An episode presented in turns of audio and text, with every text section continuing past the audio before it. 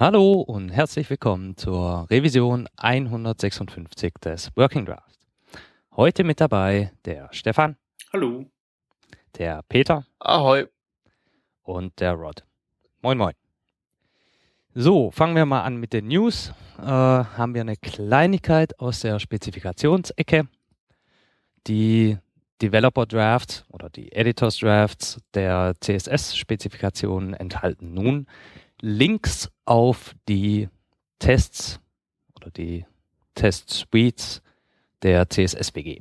Das heißt, man kann jetzt direkt in den Spezifikationen sehen, welche Browser eine Spezifika Spezifikation zu welchem Grade unterstützen. Sehr, sehr sexy. Und dann steigen wir ein mit dem ersten Thema. Mit den Viewport Units auf iOS. Im Hause Apple hat man das nämlich noch nicht so ganz verstanden. Ähm, das ist, glaube ich, in allen Browsern mit, mit WebKit Engine oder sagen wir mal mit, wie sagt man? Äh, mit einer Engine, die mal irgendwie vor grauer Vorzeit aus WebKit kam. Also die haben das da alle noch nicht so richtig runter gemacht, scheint mir.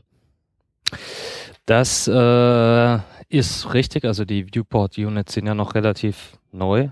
Äh, die haben durchaus noch ihre Bugs.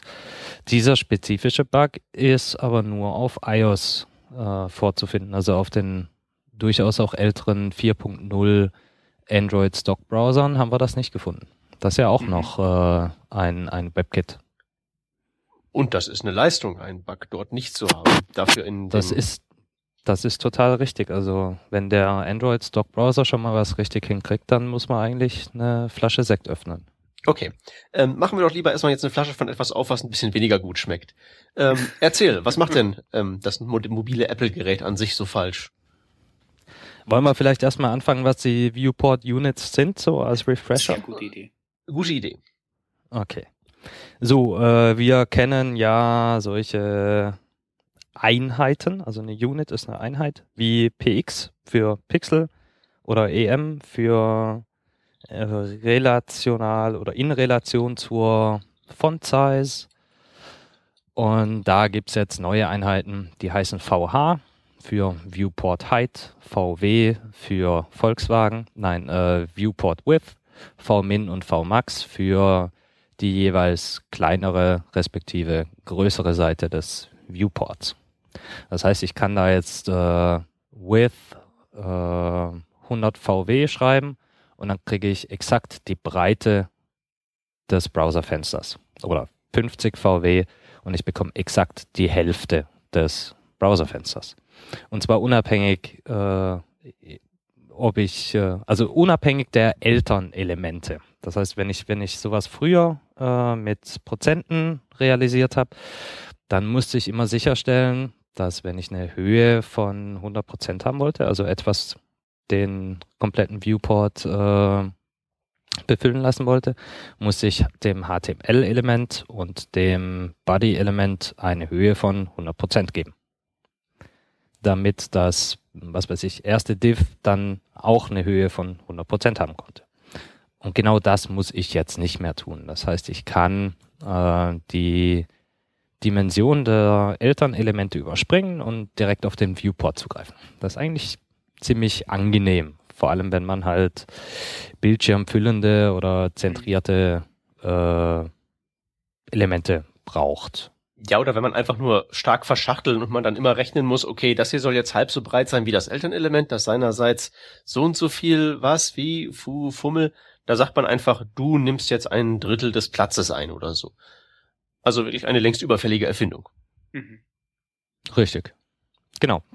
Äh, ja, wir hier in unserem Projekt hatten jetzt äh, ein, ein neues Modul zu integrieren, das tatsächlich, wenn es denn angezeigt wird, äh, 90 Prozent des Bildschirmes füllen sollte. Also dachte sich der kleine Rodney, ja, voll geil, dann probieren wir mal die Viewport Units aus. Und das hat auch erstaunlich äh, gut funktioniert. Äh, bis unser QA, unser äh, Quality Assurance Entwickler dann meinte so, Leute, habt ihr euch das schon mal auf dem iPhone angeguckt?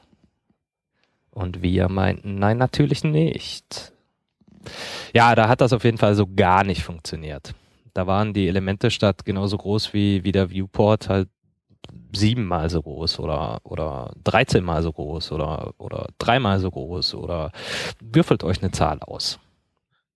Das war also nicht jetzt wirklich abzusehen, was passieren würde. Es kam einfach irgendwas raus, nur es war verkehrt. Genau. Okay. Und, und das Geile war, äh, das war total äh, nicht reproduzierbar. Also die Werte waren nicht reproduzierbar. Denn mit jedem Mal, wo du ein neues Element in den, ins Dokument äh, geworfen hast, hat sich der, der bestehende Viewport verändert. Okay. So, das ist ein, ist ein wohl schon länger bekannter Bug. Also die erste Referenz drauf haben wir vor sieben Monaten gefunden. Also wir haben sie diese Woche gefunden, aber die wurde halt vor sieben Monaten ins Netz gestellt. So. Ähm, aber jetzt keinen so einen wirklichen ähm, Fix dafür. Wenn man sich äh, diese den, den Pull Request dort anschaut, dann nutzen die jetzt einfach EM statt VH. Das hat mir so nicht wirklich weitergeholfen. Jedenfalls, äh, wir hatten das in, in Viewport Units umgesetzt und wir wollten eigentlich diese Viewport Units auch äh, beibehalten und künftig für weitere Widgets nutzen. Und äh, ja, der Arbeitskollege verrannte sich dann etwas in äh, dem Patchen der Symptome. Also statt die, die Ursache zu untersuchen, ist er halt hergegangen, hat versucht, das dann irgendwie auf iPhone äh, und, und iPad mit äh, Media Queries wieder irgendwie hinzudrücken. Dann ist es natürlich woanders wieder umgefallen und, und dann dauerte das Spiel so zwei Tage. Bis äh, ja, bis es uns dann leid war und wir halt einen Minimal Test Case gebaut haben. Also das, was wir eigentlich von Anfang an hätten tun sollen. Etwas, was mit so, mit so wenig wie möglich Code das äh, Problem reproduziert. Und wir dann feststellen konnten, was äh, iOS da eigentlich macht. Schrott. Mhm. Aber sobald wir das rausgefunden hatten, war halt der Fix auch ganz schnell gemacht. Das waren dann so ungefähr drei Zeilen JavaScript und ein bisschen äh, User Agent Sniffing und, oh und solche Sachen. Und, und dann war eigentlich das Problem behoben und unsere Kündigung äh, unterschrieben. So schlimm. Ja. Also ich habe ja schon also, einiges gesehen. Lass hören, komm.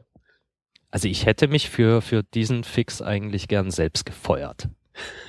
okay, also, äh, ist es das, was du auf deinem Blog da geschrieben hast, dass du einfach fragst, okay, äh, ist das Mobile Safari, dann setzt das Ganze auf Windows Inner Hate mal 0,9? Ja, genau. Fair enough. Also, absolut kein naja, es, es, es, es, hat halt funktioniert, aber, ja. aber nee, das kann man so nicht lassen. Das skaliert halt nicht. Überhaupt das heißt, nicht. Das ist genau für das eine Device der eine Fix, den du für das eine Szenario brauchst, dass du 90% der Höhe brauchst. Ne? Also halt, stopp, stopp. Äh, also wie kommt man denn jetzt auf diese Zahl 0,9? Wenn ich richtig verstanden habe, war der Bug ja so, dass das äh, völlig unvorhersehbar war, wie das ausgeufert ist. Die 0,9 sind das, äh, das ursprüngliche, was der Rodney gebraucht hat, nämlich dass es genau auf 90 Prozent der Höhe geht. Okay.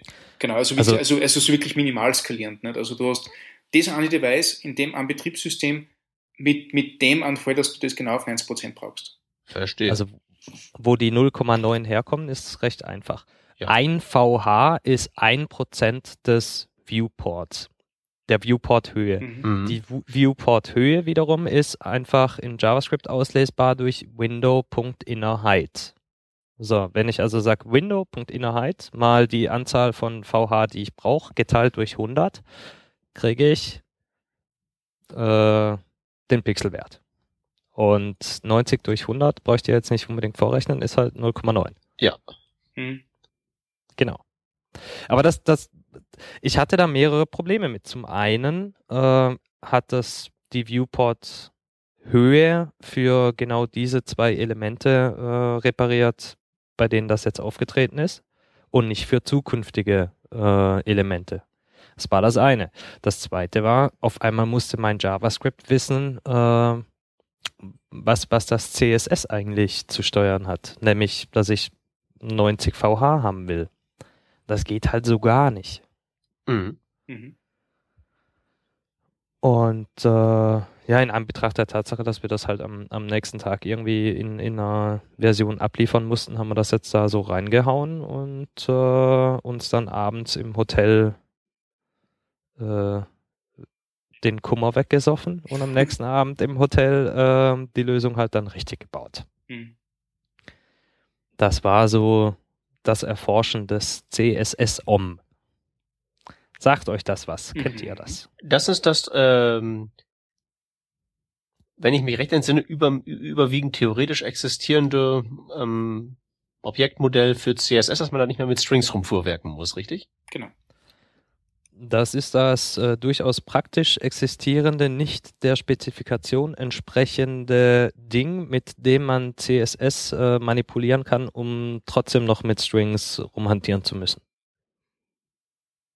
Okay, das klingt jetzt ein bisschen weniger gut, als ich mir erhofft habe.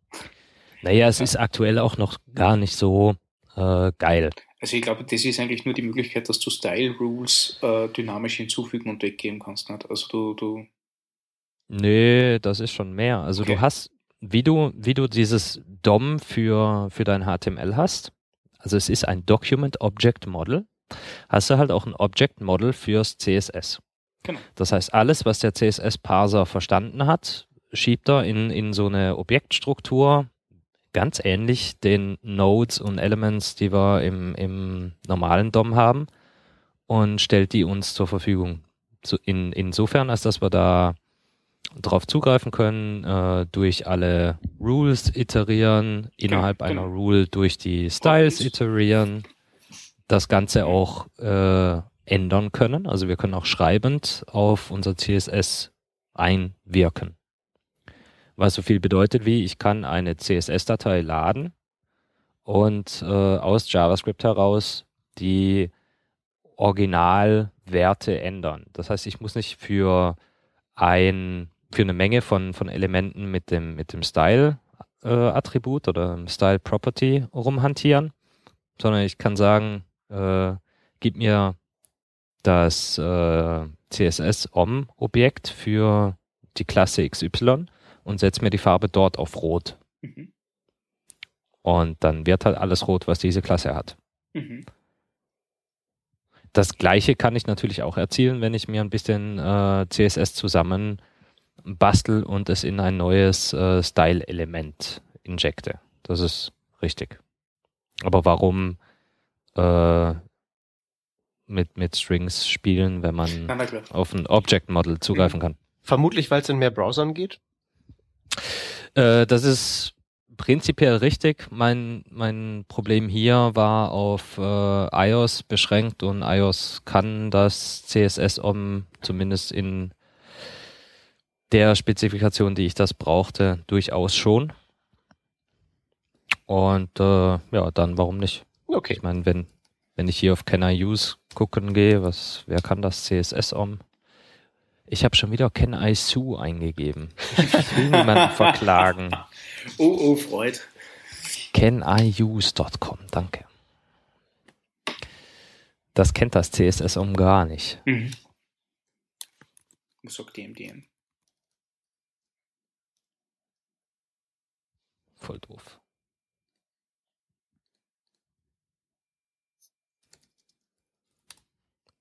Naja, wie auch immer. Auf jeden Fall äh, statt drei Zeilen JavaScript halt gleich mal so 170 Zeilen JavaScript äh, hingepfeffert. Das Ganze als äh, Modul zur Verfügung gestellt. Und jetzt kann man äh, dieses Ding requiren initialisieren und hat seine Ruhe mit Viewport Units im Mobile Safari. Läuft. Ich finde ja die, die Bezeichnung Buggy Fill dafür sehr schön. Mhm. Ja, äh, hat, hat der Sebastian sich so ausgedacht. das ist eine Spitzenbezeichnung. Finde ich großartig. So also ergänzt wunderbar Polyfill und Prolifill, ja. was ja das Zukunftsgewandte ist. Und dann ist der Buggyfill das Rückwärtsgewandte. Ja. ja. Das ist schon das schön. riesengroße Heftpflaster, das irgendwas funktionierend macht. Genau. Ähm, aber, aber die Konklusion ist eigentlich das, okay, also Viewport-Units sollte er können, kann aber einfach nicht, weil es blöd ist dazu und deswegen fix das. Nee, jein, also er kann's.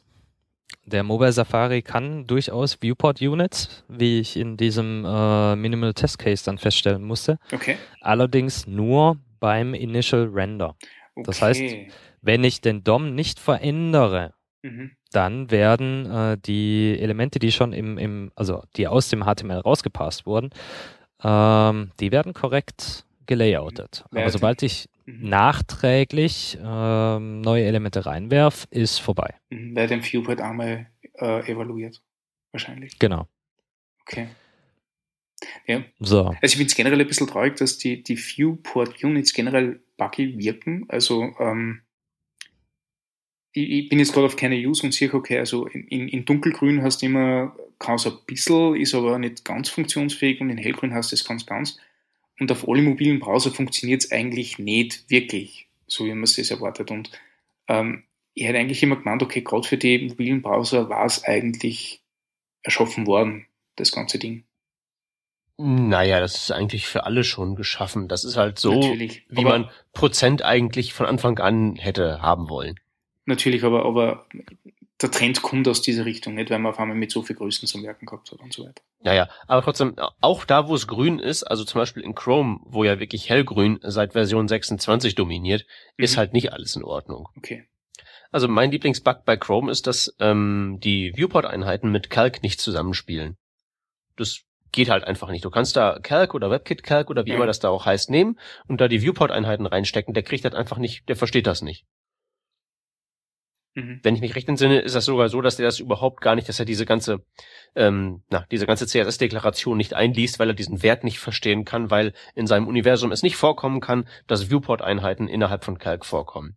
Was echt ein bisschen doof ist, weil da kann man halt eben, könnte man sich sonst genau diese Sachen machen, wie zum Beispiel, hey, mach diese Spalte 30 Prozent so breit wie die Breite ist, also 30 VW, minus dann so ein Padding oder was auch immer.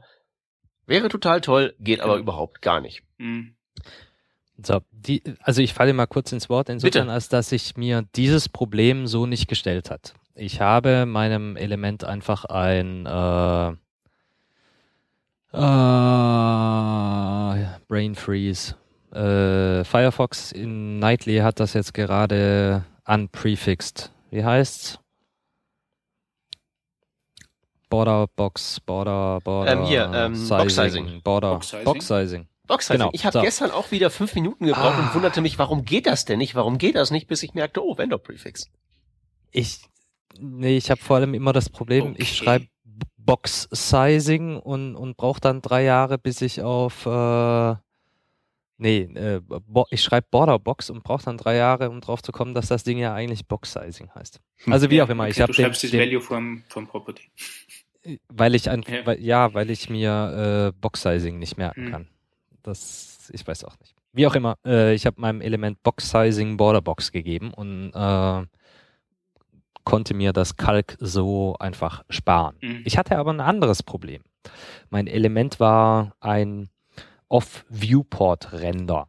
Das heißt, ich habe das einfach äh, nach oben aus der Seite herausgeschoben und wenn ich es gebraucht habe, dann halt per Transition so reinsliden lassen. Äh, wenn ich, wenn ich schon weiß, das Ding ist so und so hoch, nämlich 90 VH, ne?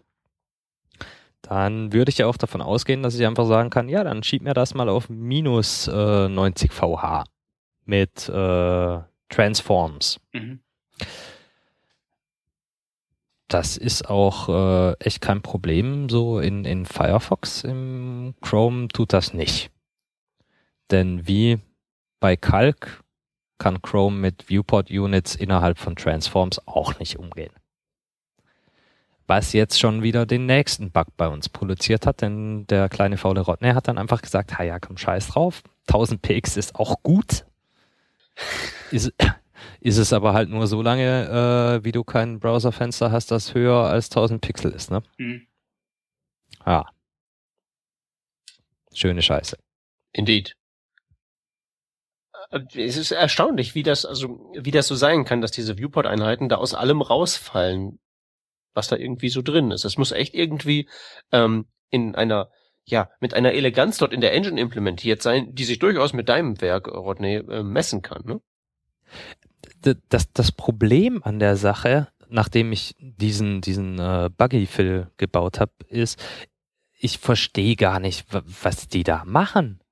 Die müssen, das ist, das ist ja ein, ein quasi statischer Wert, weißt du, im Vergleich zu EMs, die äh, ja durch die Kaskade äh, gehen müssen, was ist jetzt hier die nächste äh, Font-Size und, und daraus wieder irgendwas berechnen und Mords Abhängigkeiten haben, hat äh, Viewport Height genau eine Abhängigkeit und das ist Window.inner Height. Hm.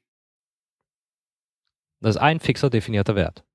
Ich, äh, ich verstehe nicht, wie die das so dermaßen verkacken können. Och, naja, weißt du, du hattest, wir haben ja letzte Revision darüber gesprochen, wie du so sozusagen so langsam auf dem Weg bist, zum ähm, C++-Experten zu werden.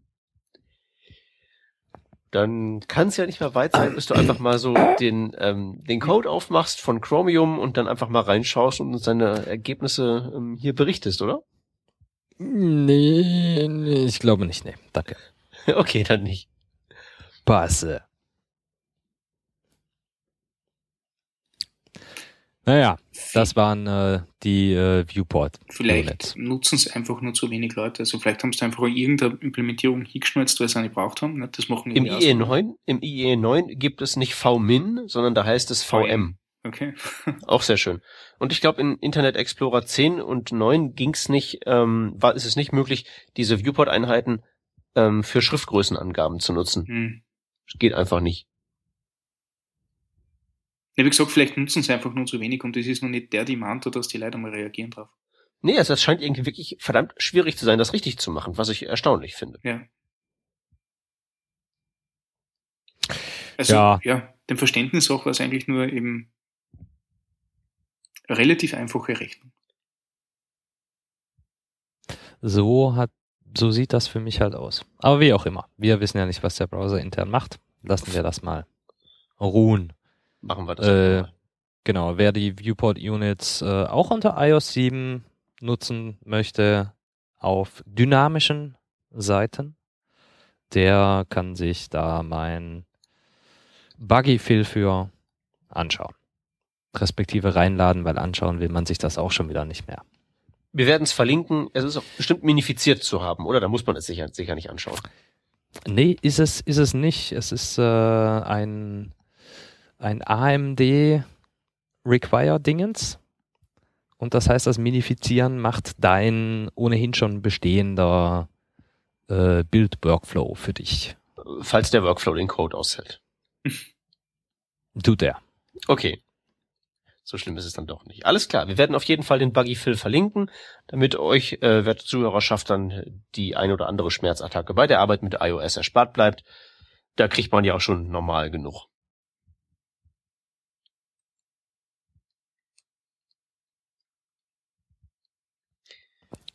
Ich äh, entnehme dem Schweigen, dass ihr darauf wartet, dass ich das nächste Thema einleite. Das möchte ich hiermit tun. Schieß los. Pe Peter. Ja. Kann, kannst du mir ein bisschen was über CSS Regions erzählen und, und warum äh, Mr. Oprah himself der Meinung ist, dass die äh, ganz, ganz, ganz böse sind? Ähm, klar, kann ich. Also bei CSS Regions handelt es sich um ein Layout-Modul, das ähm, vorangetrieben wird in allererster Linie von Leuten aus dem äh, Adobe-Dunstkreis.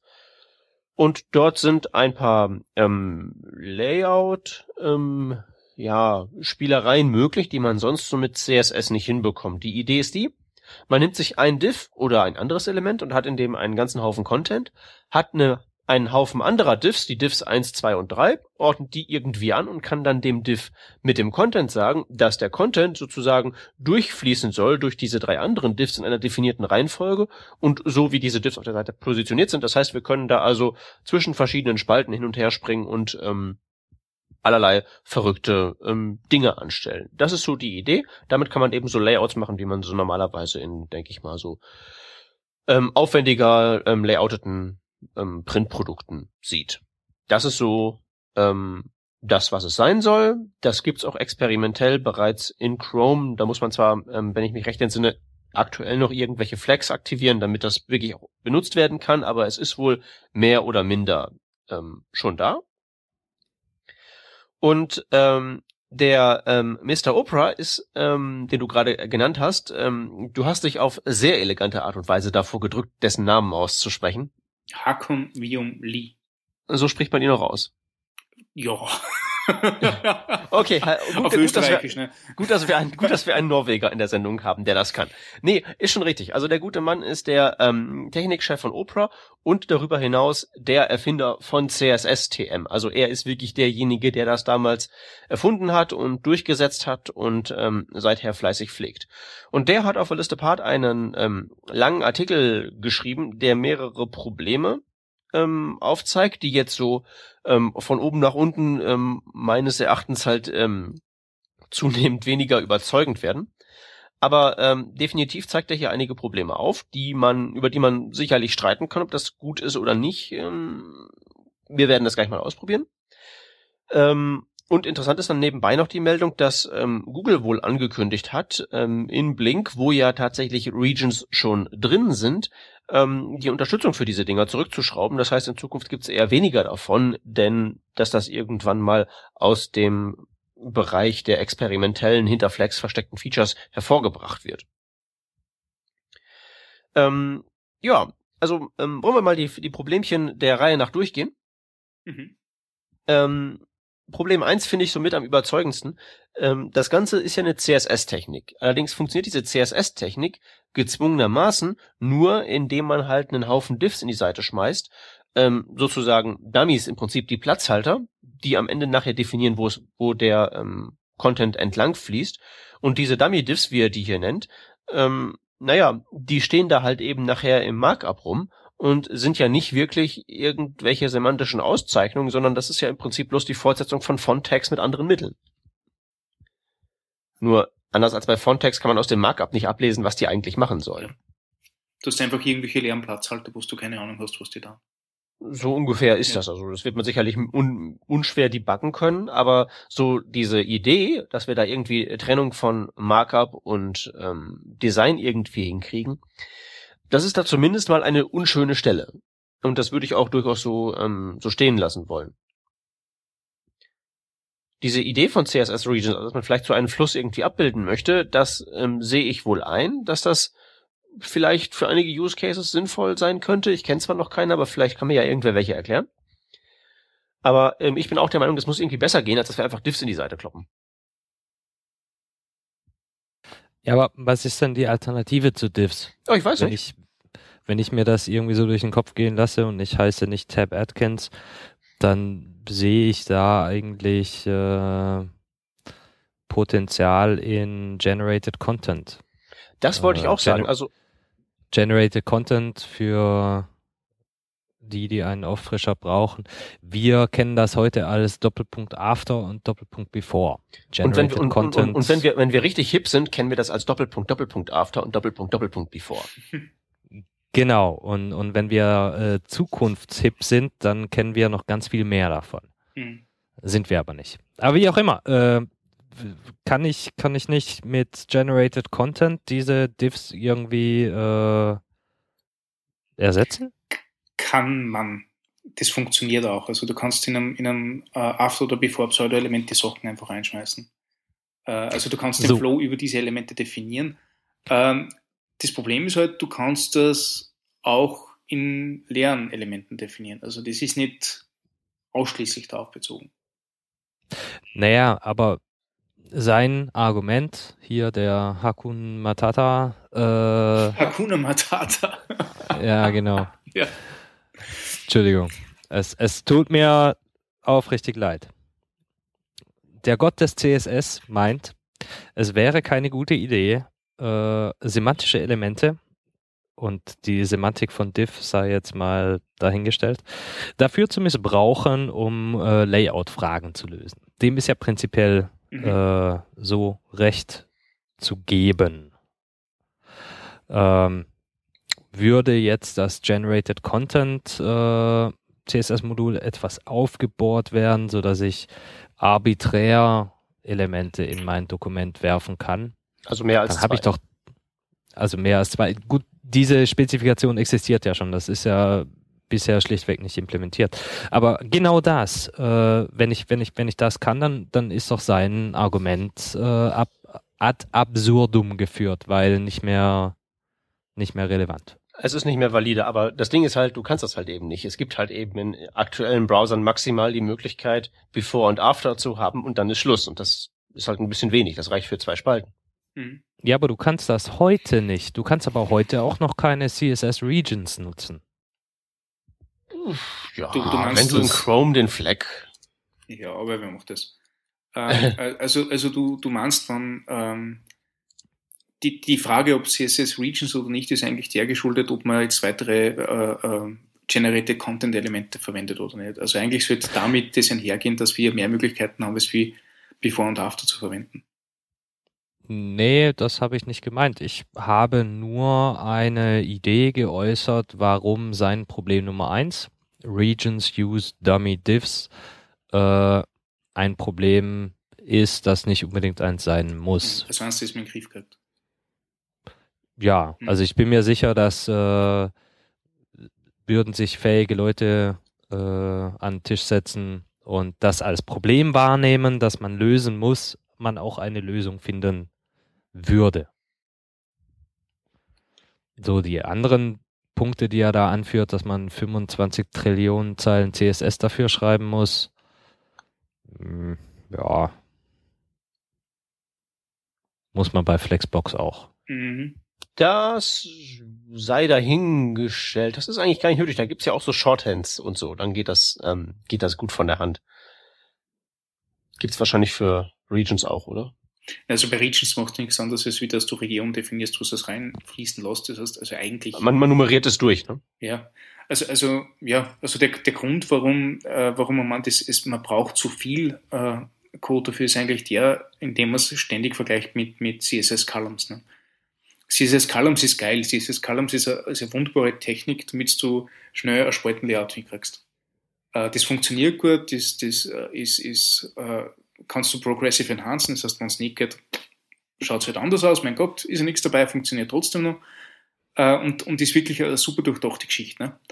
Äh, und wenn du jetzt CSS Columns mit oder das Multicolumn Layout mit äh, Regions vergleichst, äh, zirkt Regions ganz klar in Kürzung. Aber für das ist halt nicht gedacht, für das gibt's ja Columns. Ja, für den speziellen Use Case Spalten machen. Genau, für den speziellen Use Case Spalten machen. Ganz Genau. Also sonst, sonst kann man mit Regions natürlich schon noch ein bisschen mehr anstellen. Natürlich, ganz genau. Aber, Ja. aber drum, drum finde ich es so blöd, dass man jetzt das ständig damit vergleicht. Ne? Weil Nee, äh, liegt wohl wahrscheinlich nur an der Perspektive unseres guten norwegischen Freundes hier, der halt eben, der, glaube ich, Der CSS Maintainer. Post hat. Ne? ja, der, ist- der, der, der ist sozusagen der Editor der Spezifikation. Deshalb. Hm. Ja, um, um der Sache auch noch so ein bisschen äh, den Feinschliff zu geben, hat er dann auch gleich das äh, Demo-Layout, das man hier benutzt hat, um ähm, die CSS Regions irgendwie zu visualisieren, so umgebaut, dass es halt mit CSS äh, Columns erledigt werden kann und das Ganze halt unter dem Vorwand, dass es besser lesbar ist. Und jetzt mal äh, Butter bei Rodneys Fische. Äh, ist mir alles scheißegal. Das sind immer noch Columns und Columns sind scheiße und die gehören nicht ins Web und äh, das ist doch keine Zeitung. Was soll, was, hallo? Das ist, glaube ich, das grundlegende Problem Ah. bei der ganzen Diskussion. Ähm, und, und das ist ja eigentlich ja immer so ein, ähm, der Grundgedanke für Adobe in Sachen Webplattform ist eigentlich der, dass sämtliche Produktpaletten irgendwie schauen wollen, dass sie im Web funktionieren. Ähm, das heißt, also alles, was du mit InDesign machen kannst, irgendwann einmal als Web published werden können. Alles, was du in irgendeinem anderen Tool machen kannst, irgendwann einmal als Web published werden können. Und das ist ja eine Main Driving Force, damit sie neue Proposals irgendwie in die Webstandards kriegen. Äh, und da muss man sich eigentlich ganz genau wirklich fragen, ob das überhaupt dahin gehört. Und da kehren, glaube ich, vielleicht weder Regions noch Columns wirklich rein. Ich würde gerne mal kurz Bullshit-Bingo rufen. Danke. Nur wegen Main Driving Force. Na komm, da haben wir schon Schlimmeres gehört. Ja. Nee, das ist halt tatsächlich, ähm, also ähm, würde ich so ein, ein Stück weit d'accord gehen. Was heißt nicht reingehört? Was heißt, was, was, was Bullshit-Bingo. ja, mir fällt Ja. ja. das deutsche Wort nicht dafür für Main Driving Force. Ist ja okay. Nee, nee, ich meine, ich meine jetzt so, ähm, ähm, wo wir halt eben die Grenze ziehen zwischen dem, was ins Web reingehört und was nicht. Ähm, also wo, wo, wo ist da jetzt wirklich da zu sagen, du, du kommst hier nicht rein? Ist halt ein bisschen schwierig. Das ist halt eben im, im, im klassischen Sinne der Webseite, die wir auf einem Gerät mit einem Browser konsumieren, vielleicht ein bisschen blöd ist, Spalten zu haben, weil ähm, spätestens wenn wir anfangen zu scrollen, geht das Ganze den Bach runter. Hm. Gehe ich halt auch, kann ich mir vorstellen, aber andererseits, wer weiß, was die sonst noch daraus bauen. Mhm. Nur weil das halt eben eine Webtechnologie ist, heißt ja nicht, dass es auf irgendwelchen Webseiten zum Einsatz kommt, wo keiner weiß, wie breit das Ding ist und so weiter und so weiter. Das ist einfach Du ein Problem. Du, ha- du hast das gerade schon richtig differenziert. Du hast zum einen das Web gesagt und zum anderen die Webtechnologie. Das eine äh, macht das andere zwar möglich, aber das ist nicht das gleiche. Ja. Äh, ich kann mit Webtechnologie Dinge machen, die mit dem Web nichts, gar nichts zu tun haben. Ich kann damit eine äh, UI bauen für meinen Video-on-Demand-Dienst. Das hat mit dem Web nichts zu tun. Das ist einfach für mich angenehm, weil ich sagen kann, hier hast du ein bisschen HTML, da hast du ein bisschen CSS, wirf das deinem WebKit vor, dass du sowieso auf deiner Box hast und gut ist. Ne? Das ist einfach nur die Technologie nutzen. Und genau das wollen auch andere Industriezweige, wie zum Beispiel äh, der Publishing-Zweig. Da könnte man jetzt vielleicht mal den Anselm äh, einladen, der ja mit PubCon dort äh, noch tiefer drin ist als wir. Aber genau in dem Bereich, äh, das, das Desktop-Publishing auf äh, Basis von Webtechnologie äh, zu umzusetzen, würde äh, gut davon profitieren, äh, Columns nutzen zu können, diese äh, quer durch die Welt fließenden äh, Texte nutzen zu können, um ihre doch durchaus komplexeren äh, und vor allem auch statischeren Layouts äh, umsetzen zu können, als wir das im Netz brauchen. Mhm. Du hast es erfasst. So. Also, Regions in CSS rein, ja oder nein?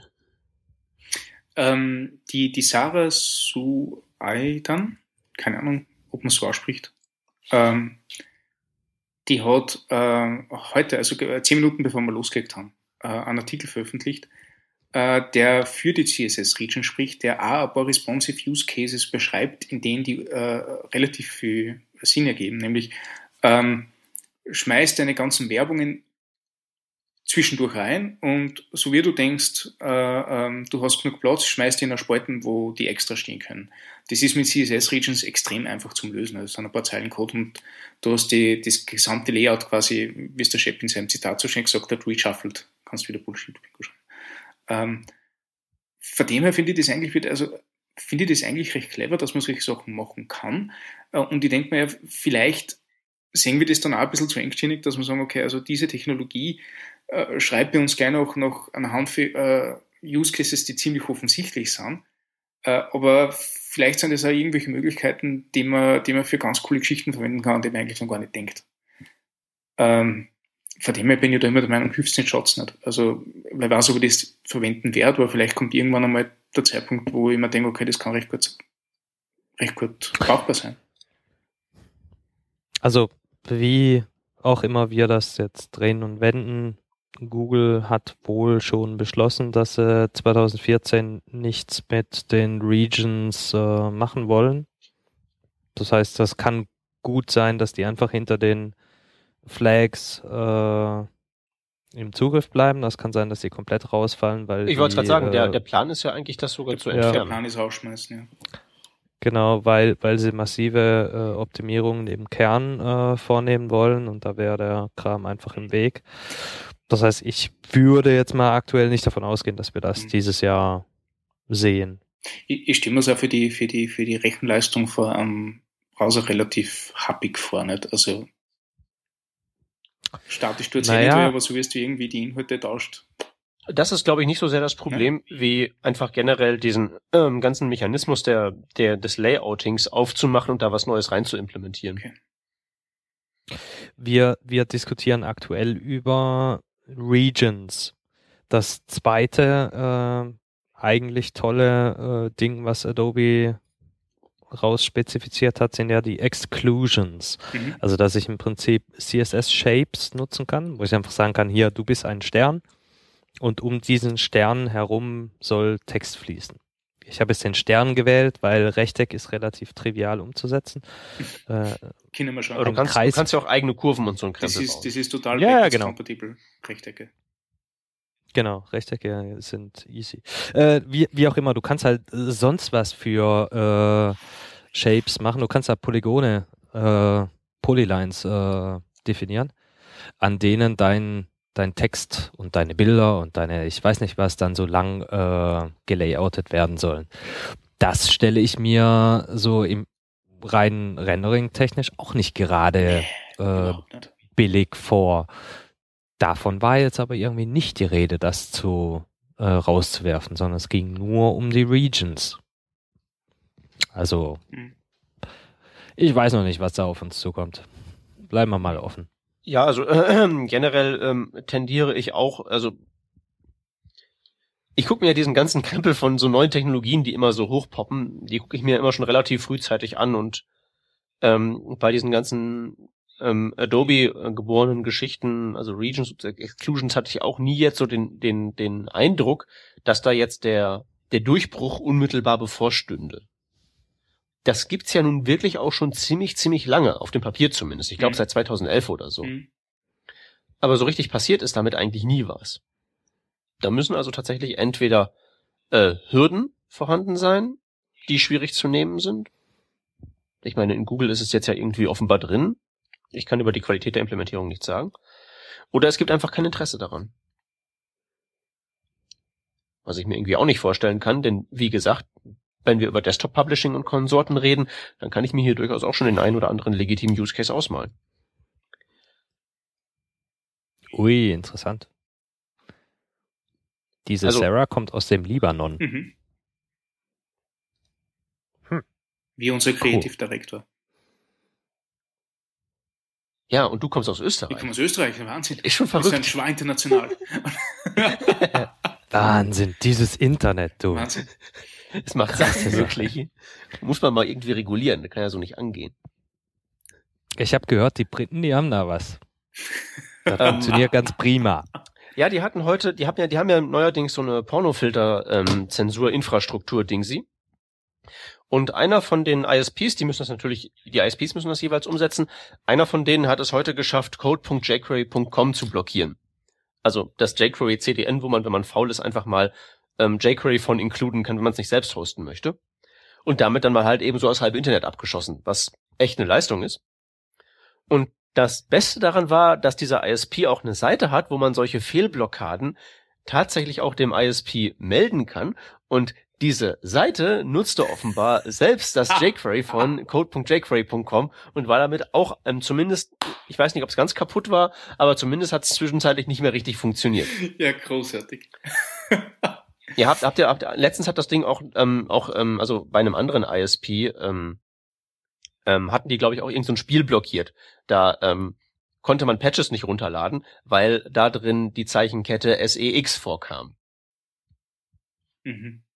Also schon, ähm, ja, die äh, unsere Freunde aus Großbritannien sind da echt ganz vorne mit dabei. Da kann der Chinese noch was von lernen.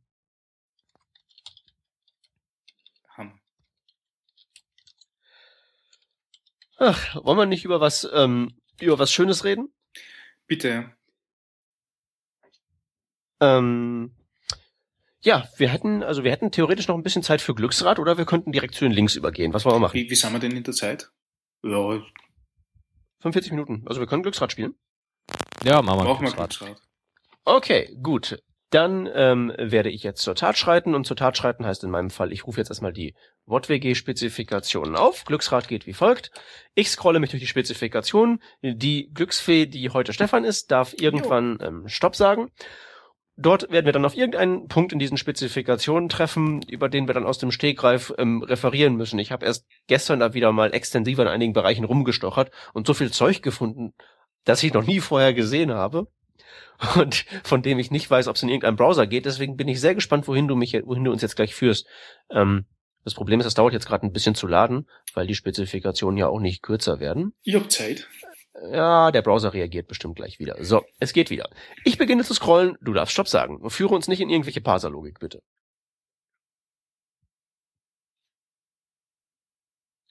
Stopp. Nö, scroll- Okay, wir sind in irgendeiner Parserlogik. Mal gucken, wozu Okay. die gehört. Ja, warte, Du warte. kannst das ist halt irgendwie so ein, ein langer Algorithmus. Na, lass mal mal gucken, worum es hier geht.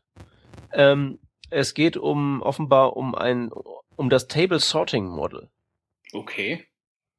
Ähm, ich glaube, das hatten wir schon, beim, schon mal beim Glücksrad. Ähm, es gibt ja hier zumindest in den WOTWG-Spezifikationen etwas, das vorsieht, dass Tabellen sortierbar sein sollen. Es Mhm. gibt da ein Attribut, das vorgeschlagen wird, das Sortable-Attribut, das ist ein boolsches Attribut, das ist entweder da oder nicht. Und wenn das vorhanden ist, kann man ähm, äh, sortieren.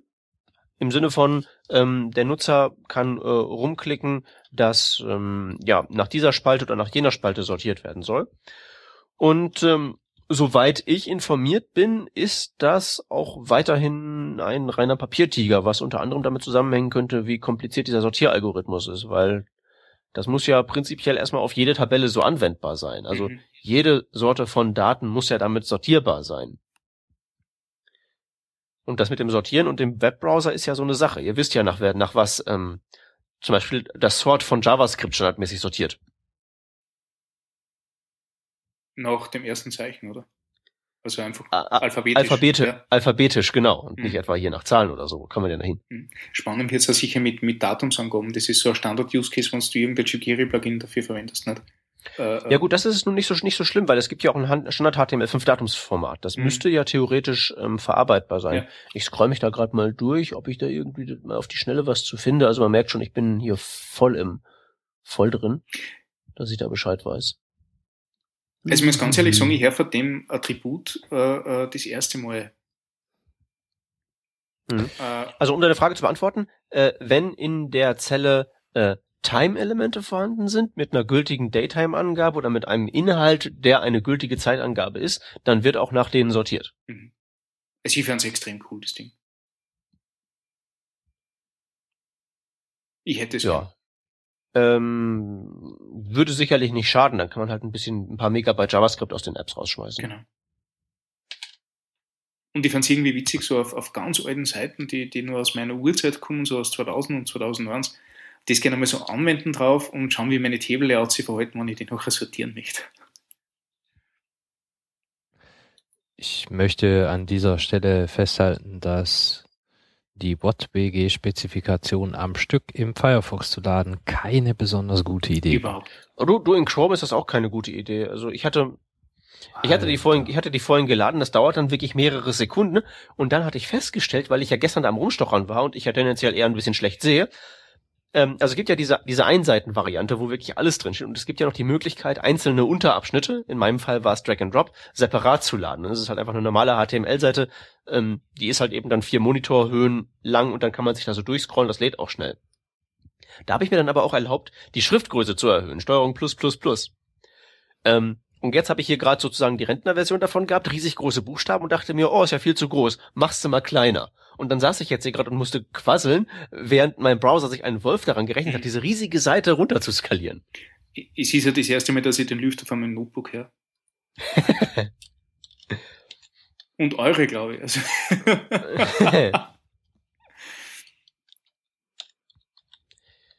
okay, ja, cool. Also ich hätte es gern. Dann- ich finde das super. ich hätte es auch gerne, aber ähm, soweit ich weiß, ist da auch jetzt nicht so die Implementierungspolizei mit Windeseile hinten dran, dass das jetzt demnächst passieren wird, aber da machen wir zuerst CSS-Regions und dann. Ähm, genau, wir machen CSS-Regions, wir machen unseren Frieden mit den Desktop-Publishing-Leuten und dann, dann kriegen wir sortierbare Tabellen. Feine Sache. Okay. Dann ähm, wollen wir doch mal zu den Links übergehen. Ähm, ich beginne einfach mal mit einem Aufschlag der schamlosen Eigenwerbung. Ich habe nämlich einen kleinen Artikel geschrieben über HTML5 Drag and Drop. Das geht, gibt hier den ersten Teil. Da geht es darum, wie mache ich Drag and Drop, wenn ich Dateien in meinen Browser reinziehe und die weiterverarbeiten möchte. Das ist der einfache Part. Der weniger einfache Part, wo es darum geht, dass wir dann ähm, auch Elemente innerhalb von Seiten hin und her ziehen können oder über Browserfenstergrenzen hinwegziehen können. Der kommt dann später und wenn wir das gemacht haben, dann werden wir darüber auch nochmal ausführlich reden, weil das ein ähm, Teilbereich der HTML5-Spezifikationen sind, den man durchaus den Bekloppteren zurechnen kann. Wird sicherlich ganz interessant. Bis dahin als Überbrückung, Teil 1 kann man schon mal lesen. In der JavaScript-Ecke haben wir heute Avoiding Anonymous JavaScript Functions. Der äh, JavaScript-Profi wird sich etwas langweilen. Für den gelegentlichen JavaScripter ist das eine ganz nette Erinnerung an, wie definiere ich Funktionen und wie lasse ich das besser bleiben. Mal wieder reinschauen, bisschen auffrischen. Und als zweites JavaScriptiges im Angebot haben wir heute den Markdown Parser. Markdown.js von Evil Streak ist ein Tool, das wir gerade äh, in unserer App eingebaut haben. Das Ding ist zwar an sich schon ein bisschen älter, aber ich habe bisher noch keinen Markdown Parser gesehen, der ein äh, Object Model des geparsten äh, Markdowns zur Verfügung stellt, also ein AST eigentlich. Oder noch genauer ein äh, JSON ML. Spielt alles keine Rolle. Ihr kriegt eine Datenstruktur, mit der ihr weiterarbeiten könnt. Sachen filtern, umbauen, hinzufügen. Äh, so lustige Sachen wie mach aus jeder Überschrift eine tiefe Ebene, äh, eine Ebene tiefer. Entschuldigung. Weil so eine Überschrift erster Ordnung haben wir ja üblicherweise auf den Seiten schon. Also fangt mal mit allem auf der zweiten an. Solche Sachen. Super einfach, super cool. Jo, äh, ich glaube, das war's, Jungs. Das waren die Links. Haben wir noch was? Ich hab nix. Ich glaube ich glaub nicht. Ja, in dem Fall. Es war mir eine Freude. Mhm. War ganz fein. Ist doch eine schöne Revision geworden. Wir danken fürs Zuhören und verabschieden uns bis zur nächsten Revision. Tschüssi. Ciao. Ciao, ciao.